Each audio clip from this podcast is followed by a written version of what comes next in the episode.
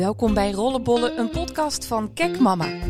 Vijf keer per week, twee keer per maand of één keer per jaar. Elke aflevering hoor je een verhaal over het seksleven van een moeder. En deze week het verhaal van Emma en Mark. Emma is 35 en Mark ook. Hun seks is na de komst van hun kinderen een kwestie van plannen geworden. Via een app op mijn telefoon houd ik bij wanneer mijn man Mark en ik seks hebben. Niet alleen handig als ik wil weten wanneer mijn vruchtbare dagen zijn voor een eventuele derde, ook om de frequentie bij te houden. Soms zitten er bij ons zo drie weken tussen en dan schrik ik. Ook al heb ik niet altijd zin of ben ik vermoeid, seks vind ik belangrijk in een relatie. Als je dat te veel loslaat, creëer je namelijk afstand. Hoe langer je het niet doet, hoe lastiger de eerste move weer wordt. Merk ik dat er alweer bijna een maand tussen zit, dan plan ik bewust een heet avondje. Ik zie het niet als tegen mijn zin in moeten vrijen, maar wel als de boel onderhouden. Mark en ik zijn sinds december 2013 samen. En we zijn echte opposites. We zijn het nooit met elkaar eens. Niet over de opvoeding. Ik hou bijvoorbeeld liever de kinderen dicht tegen me aan. Hij laat ze meer los. Uh, over geloof. Ik ben katholiek, hij niet. Uh, over inrichting. We kunnen samen nog geen bank uitzoeken. Maar ook qua seks verschillen onze behoeftes. Als hij zin heeft, ben ik moe.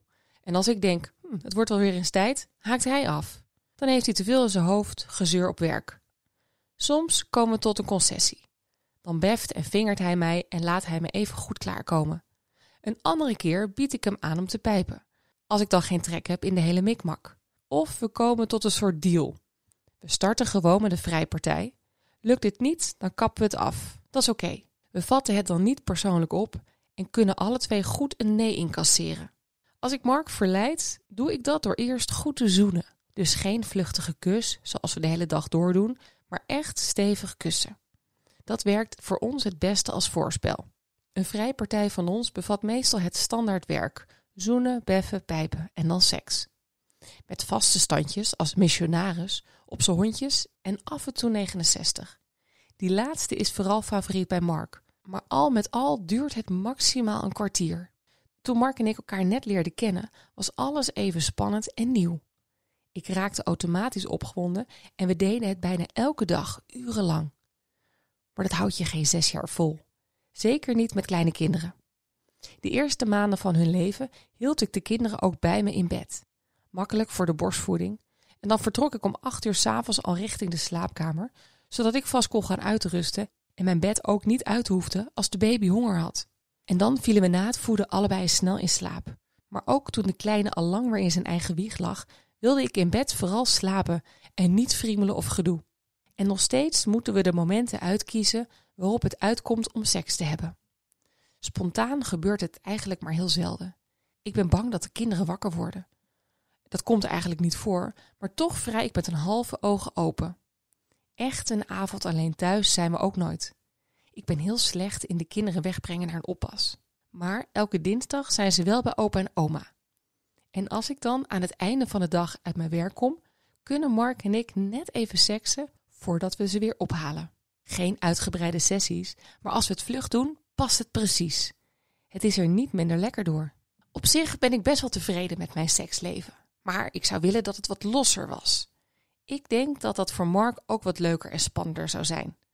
Af en toe proberen we wat uit, maar dan voel ik toch iets van schaamte.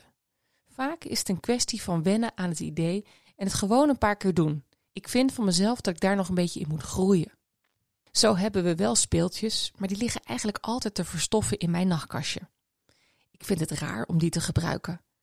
Mark is ook gek op lingerie, maar dat vind ik zo gedoe. Binnen drie tellen is dat toch weer uit. Toch zou ik dat meer moeten doen. Als ik onder mijn kleding pikante lingerie draag, of zelfs gewoon een matchend setje, voel ik me altijd wel sexier. Maar bij Dirty Talk sla ik tot nu toe helemaal dicht. Mark vindt dat geweldig. Maar als ik daarin meega, hoor ik mezelf praten. Ga ik te veel nadenken en dan lukt het niet meer. Wel wil ik meegaan in de fantasie van Mark om ooit eens een trio met een andere vrouw te doen. Als we samen vrijen, fantaseert hij er vaak over om mij met een andere vrouw bezig te zien. De eerste keer dat hij dat opperde, reageerde ik heel afwijzend. Ik was net zwanger van onze tweede en een vat vol hormonen. Op dat moment wilde ik helemaal geen polonaise aan mijn lijf. Laat staan dat er nog iemand bij gingen vragen. Inmiddels ben ik genoeg ontzwangerd en sta ik er meer open voor. Twee mannen zou ik niet aankunnen, maar seks met een vrouw erbij lijkt me eigenlijk best spannend. Maar hoe en waar ga je een derde partij vinden? Mark wil geen escort inhuren, dus hoe moet je deze fantasie dan werkelijkheid maken? Ik ga ook niet zomaar op iemand op straat aanspreken. Misschien door naar een parenclub te gaan, als ik dat durf? Nee, maar goed. Gaat het niet door, dan hebben we wel heel veel voorpret door die fantasie met elkaar in bed te delen. Volgende week het verhaal van Marlies.